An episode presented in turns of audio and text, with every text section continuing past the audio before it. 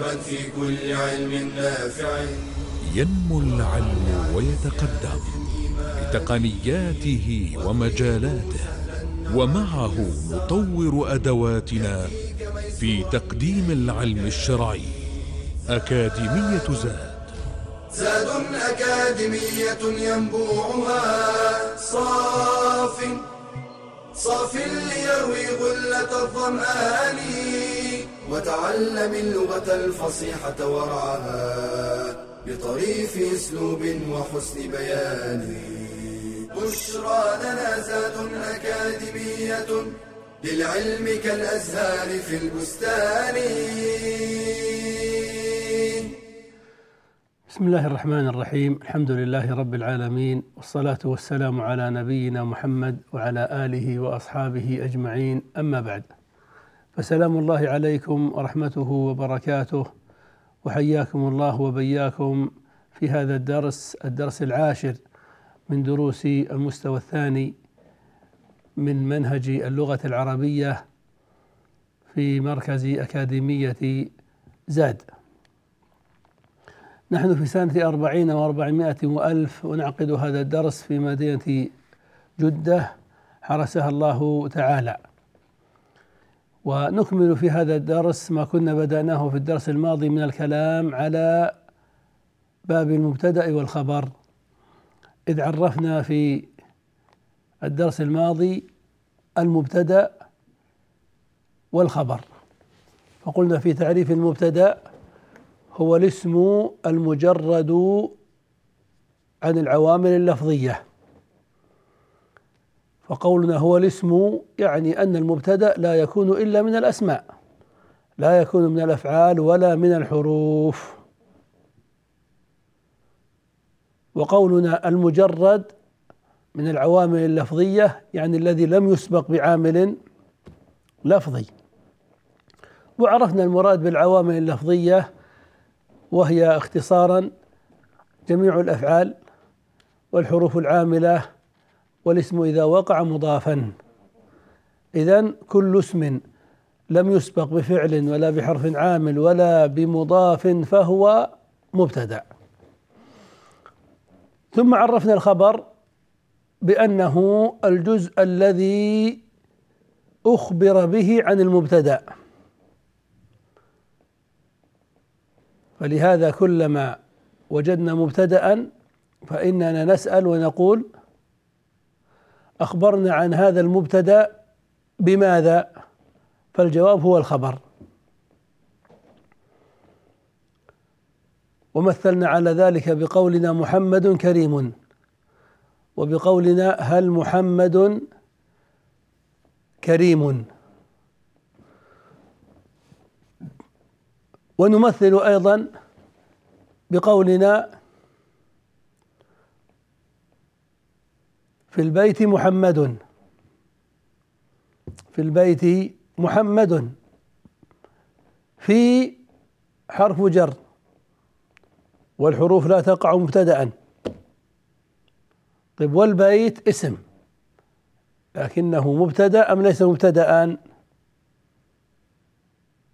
سبق بفي وفي حرف جر. يعني سبق بعامل. إذا فالبيت ليس مبتدأ لأنه مسبوق بعامل والمبتدأ يجب أن يكون مجردا من العوامل اللفظية في البيت. طيب محمد هذا اسم هل هو مسبوق بعامل لفظي أم مجرد؟ ها فكر. الجواب مجرد يعني لم يسبق بعامل لفظي فهو مبتدأ. طيب وفي أليست حرف جر؟ وحروف الجر عوامل لفظية؟ نقول نعم لكن حروف الجر لا تجر الدنيا كلها لا تجر كل ما خلفها إنما تجر الاسم الذي بعدها وينتهي عمله. في البيت في جر البيت وانتهى عمله. فصار محمد مجردا. يعني غير مسبوق بعامل. فإذا عرفنا أن محمد مبتدأ فنبحث عن خبره. أخبرنا عن محمد بماذا؟ أخبرنا عن محمد بأنه في البيت. إذا في البيت خبر مقدم ومحمد مبتدأ مؤخر. رأيت؟ عندما ضبطت التعريف عرفت المبتدأ ولو تأخر. طيب ولو قلنا جاء محمد جاء فعل ومحمد ليس مبتدأ لأنه مسبوق بجاء وجاء عامل لفظ فعل جاء فعل ومحمد فاعله. طيب لو قلنا جاء محمد يده على رأسه جاء محمد يده على رأسه جاء فعل ومحمد فاعل ويده اسم اسم مجرد أم مسبوق؟ مجرد. لأن جاء رفعت الفاعل وانتهى عملها. خلاص جاء يطلب فاعلا وقد رفع الفاعل.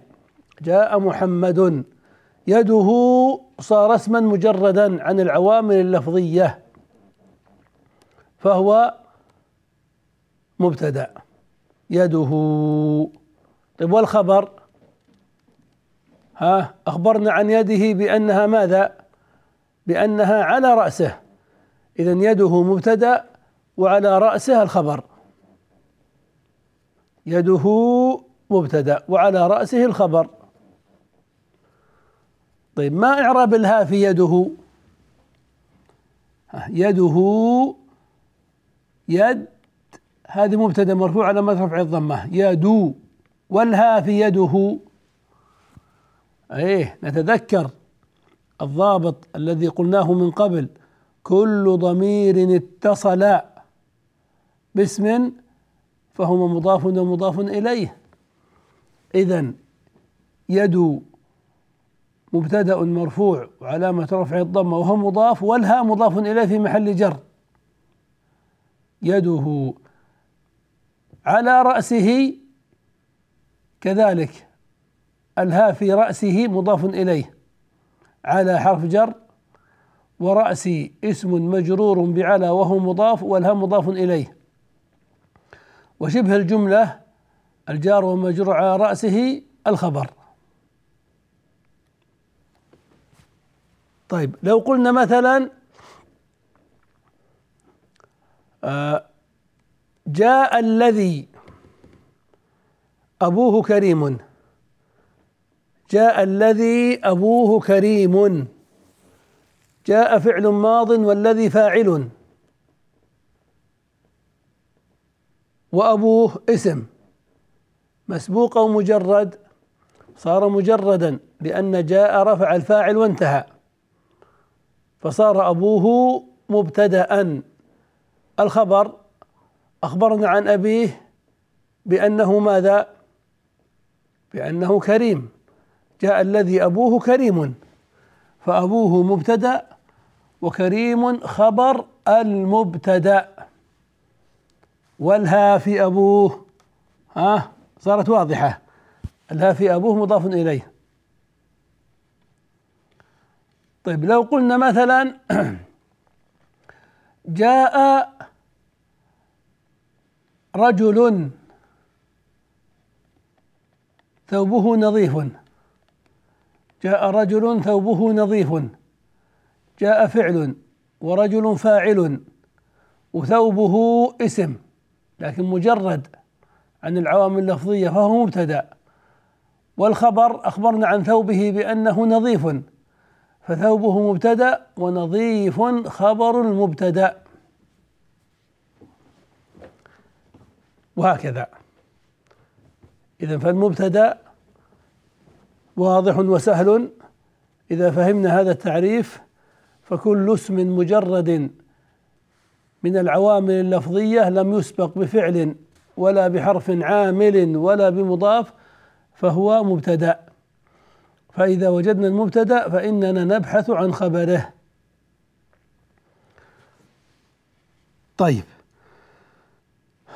واضح من الكلام السابق أن الخبر هو ما أخبر به عن المبتدأ ولا يلزم أن يكون متصلا به. قد يتصل به وقد ينفصل عنه. فتقول مثلا محمد ناجح مبتدأ وخبر والخبر متصل بالمبتدأ. وتقول محمد بعد أن اجتهد في دروسه ناجح. ومحمد الذي اجتهد في دروسه ناجح. فالخبر ناجح وما بينهما فاصل اعتراض.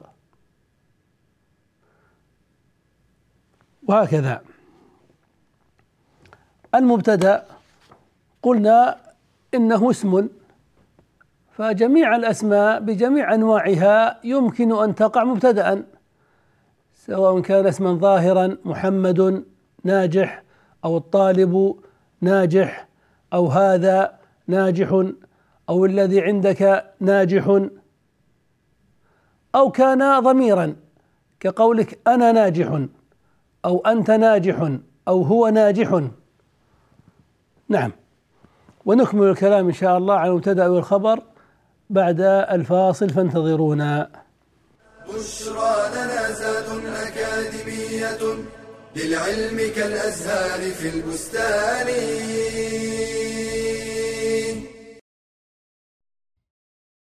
فارق كبير بين من يسافر لنزهة سياحية أو لمشاهدة مباراة وبين من يسافر لطلب العلم. فالرحلة لطلب العلم موصلة إلى سعادة الأبد.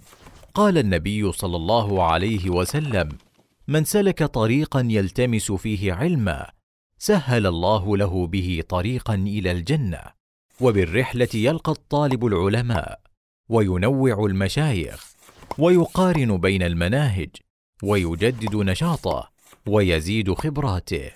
قال الشعبي لو أن رجلا سافر من أقصى الشام إلى أقصى اليمن فحفظ كلمة تنفعه رأيت أن سفره لا يضيع. وهل من شيء أشرف من العلم؟ يرحل في طلبه. وقد رحل موسى عليه السلام في ذلك رحلة شاقة. وإذ قال موسى لفتاه لا أبرح حتى أبلغ مجمع البحرين أو أمضي حقبا. ورحل الصحابة والعلماء من بعدهم في طلب العلم المسافات. حتى سافر بعضهم شهرا في طلب حديث واحد وقطع بعضهم في طلبه أكثر من خمسة آلاف كيلو سيرا على قدميه. فإن عجزت عن الرحلة في طلب العلم فلا أقل من التعلم عبر الشبكات والشاشات. قال النبي صلى الله عليه وسلم سددوا وقاربوا والقصد القصد تبلغوا.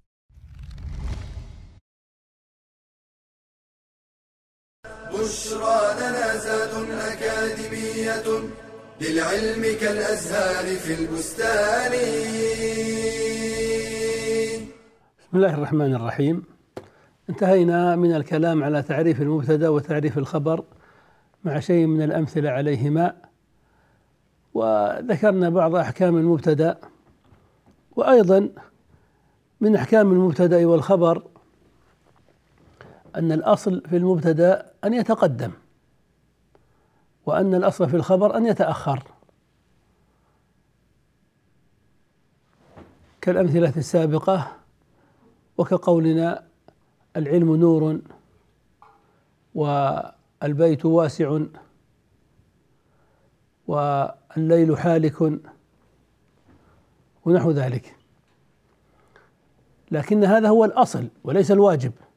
يعني يجوز أن تقدم الخبر وأن تؤخر المبتدأ ما لم يمنع من ذلك مانع. يعني يجوز أن تقول محمد ناجح مبتدأ وخبر.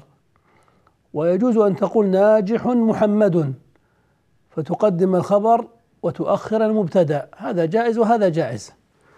والذي يتحكم في التأخير والتقديم في العربية هو البلاغة.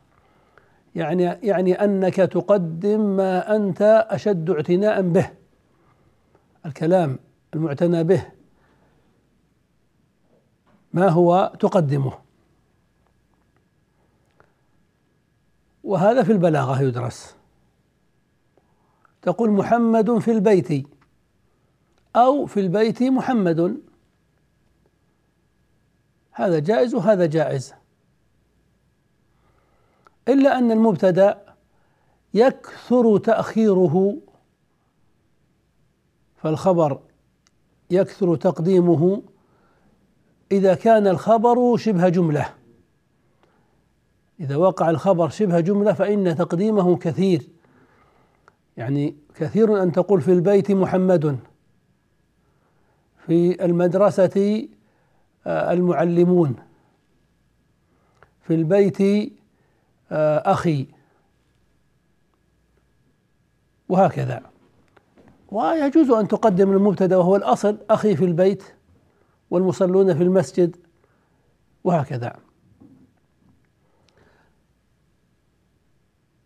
فإن كان الخبر شبه جملة وكان المبتدأ نكرة كان تقديم الخبر واجبا. كأن تقول في البيت رجل. ها يجب أن تقدم الخبر في البيت وأن تؤخر المبتدا رجل. في البيت رجل. في المسجد مصلون. في الكتاب فائدة. في المسألة نظر. نظر مبتدأ. وفي المسألة خبر مقدم وجوبا. وفي قولك كلام. وهكذا.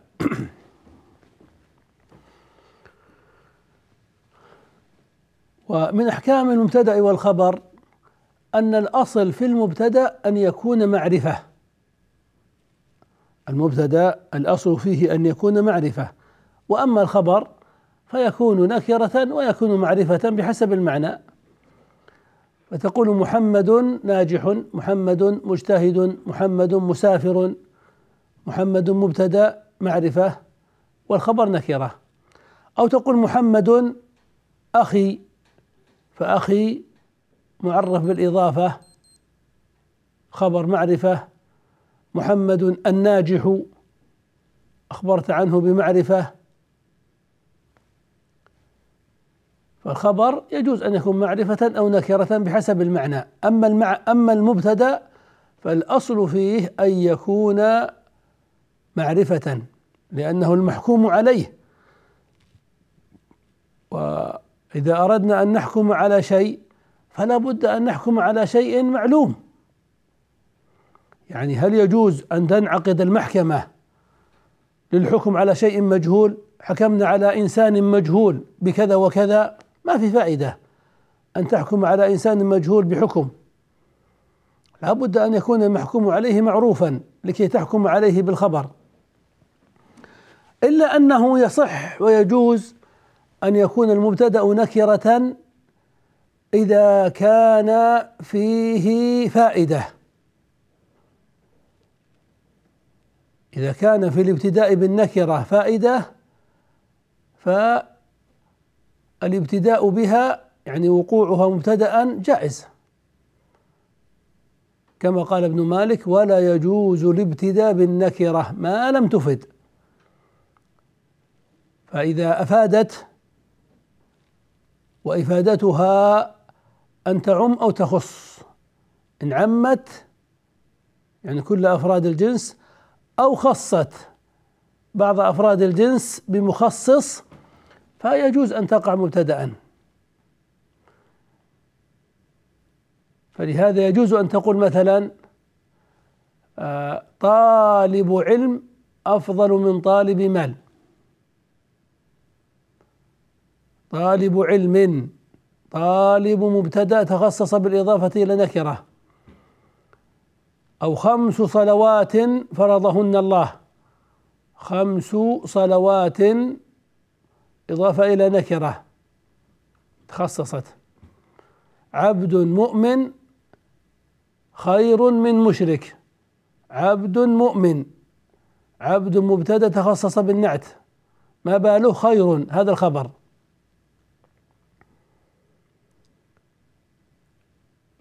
فإذا لم تكن فائدة بأن خص أو عم فلا يقع المبتدأ معرفة. لا تقل رجل في البيت. لأنه ما له فائدة أن تقول رجل في البيت. أو آه، قمر في السماء. ما في فائدة. معلوم أن السماء قد يكون فيها قمر وأن البيت قد يكون فيه رجل. فلا فائدة من ذلك. ونكمل الكلام على المبتدأ والخبر بعد الفاصل إن شاء الله. بشرى لنا زاد أكاديمية للعلم كالأزهار في البستان.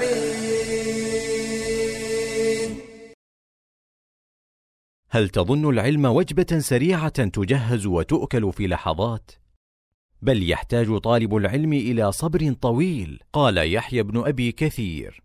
لا يستطاع العلم براحة الجسم فيصبر على حضور مجالس العلم ودوراته أو متابعتها عبر الشبكة أو الفضائيات العلمية ويصبر على المراجعة حتى يثبت الحفظ.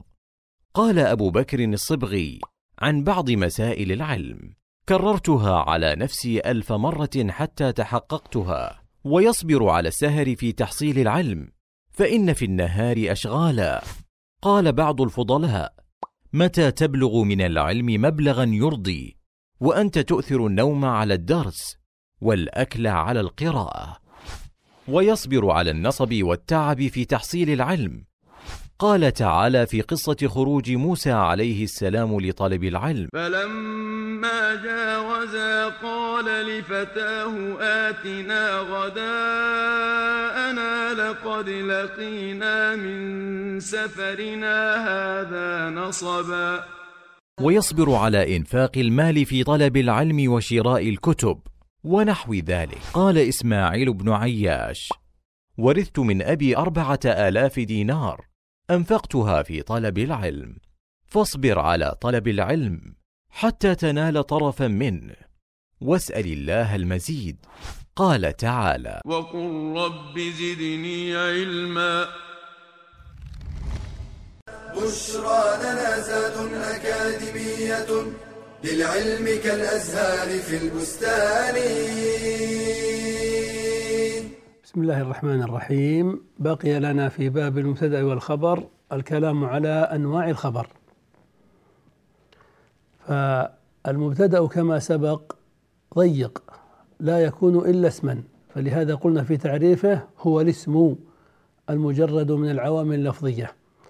فالمبتدأ لا يكون إلا اسما. وأما الخبر فأوسع. الخبر واسع.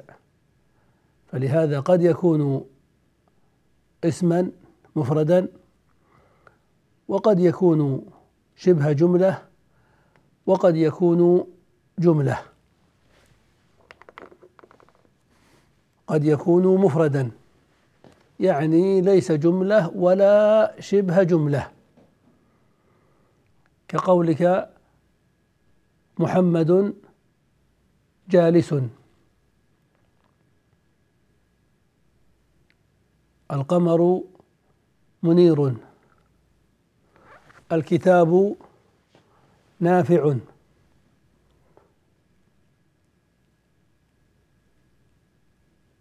وقد يكون الخبر شبه جملة.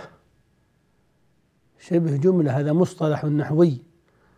يراد به شيئان الجار والمجرور وظرف الزمان وظرف المكان. فالجار والمجرور يسميان شبه جملة. وظرف الزمان وظرف المكان يسميان أيضا شبه جملة. فالخبر قد يكون شبه جملة إما جارا ومجرورا كقولك محمد في البيت. الكتاب في الحقيبة. القمر في السماء. وقد يكون شبه جملة ظرفا. كأن تقول العيد اليوم أو السفر غدا.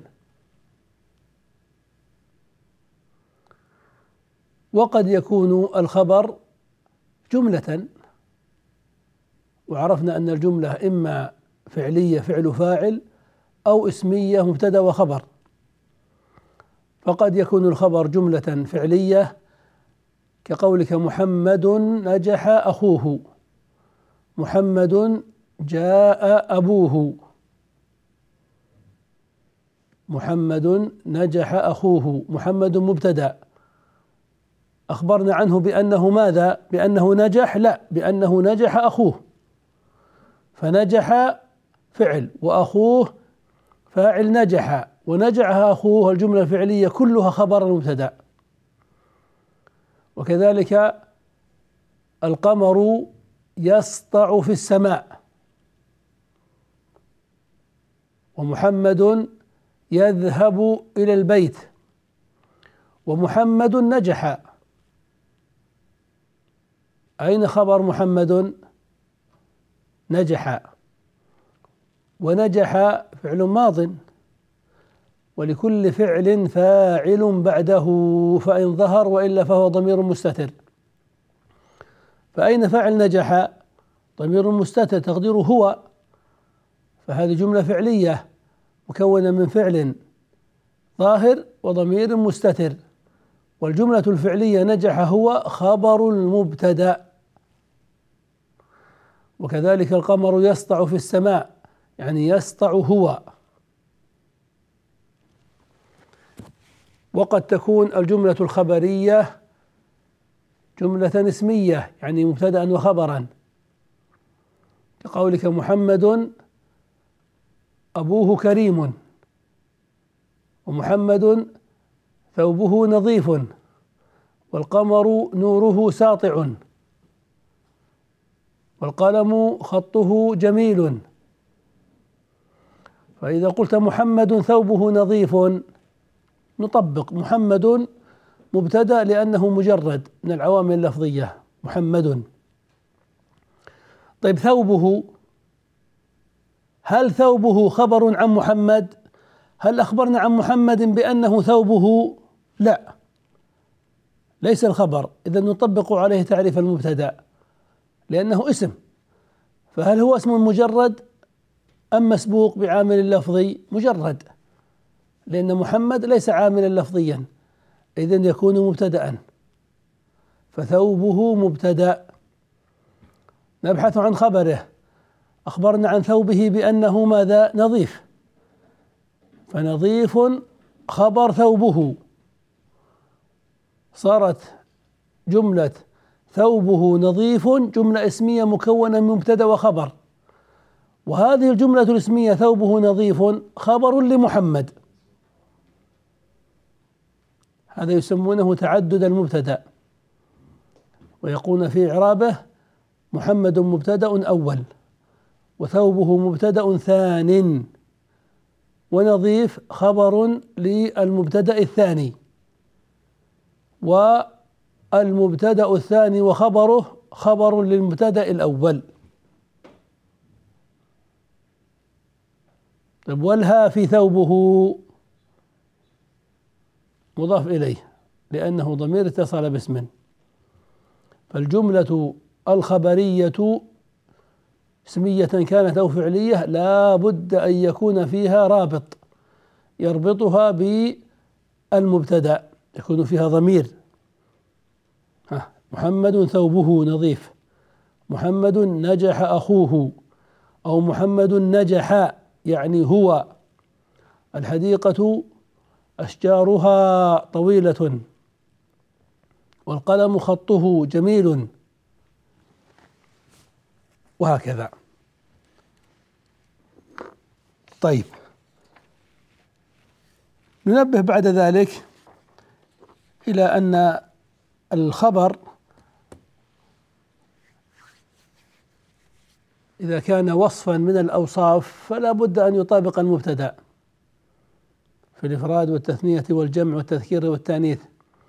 فتقول محمد جالس وهند جالسة والمحمدان جالسان والهندان جالستان والمحمدون جالسون والهندات جالسات. وهكذا. فالخبر يطابق المبتدا إذا كان الخبر وصفا من الأوصاف. طيب كذلك الخبر قد يتعدد. إذا أراد المتكلم أن يخبر عن المبتدا بأكثر من خبر يجوز. تقول محمد كريم شجاع عالم. محمد كريم شجاع عالم. طيب كيف نعرب محمد مبتدأ؟ كريم نقول خبر أول مرفوع وشجاع خبر ثان مرفوع وعالم خبر ثالث مرفوع وهكذا. يجوز. ويجوز أن تعطف محمد كريم و شجاع وعالم. فحينئذ ندخل في باب العطف. ونختم الكلام على المبتدأ والخبر بآخر مسألة فيه وهو أن المبتدأ يجوز أن يحذف والخبر يجوز أن يحذف متى كان معلومين. للقاعدة اللغوية التي تقول كل معلوم يجوز حذفه. وأشهر موضع لحذف المبتدأ في العناوين وما في حكمها. العناوين وما في حكمها الأكثر فيها أن تحذف المبتدأ. كقولك مثلا آه، مسجد الإيمان. اللوحة على المسجد مكتوب فيها مسجد الإيمان. مسجد الإيمان مضاف مضاف إليه. ما في جملة اسمية ولا فعلية. التقدير هذا مسجد الإيمان وهذا مبتدا محذوف لدلالة الحضور. طيب ويكتب على الباب المدير. يعني هذا مكتب المدير.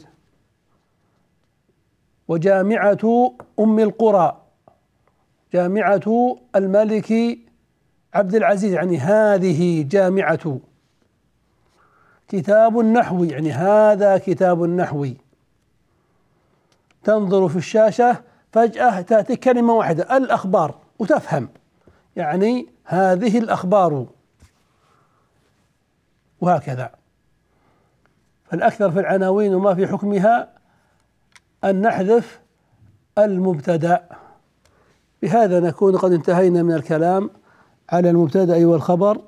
لنتكلم بإذن الله تعالى في الدرس القادم على النواسخ مبتدئين بالناسخ الأول وهو كان وأخواتها فإلى ذلك من الحين. السلام عليكم ورحمة الله وبركاته. تلك العلوم دروسها ميسورة. في صرح علم الراسخ الأركان. بشرى لنا بشرى لنا بشرى لنا زاد أكاديمية للعلم كالأزهار في البستان.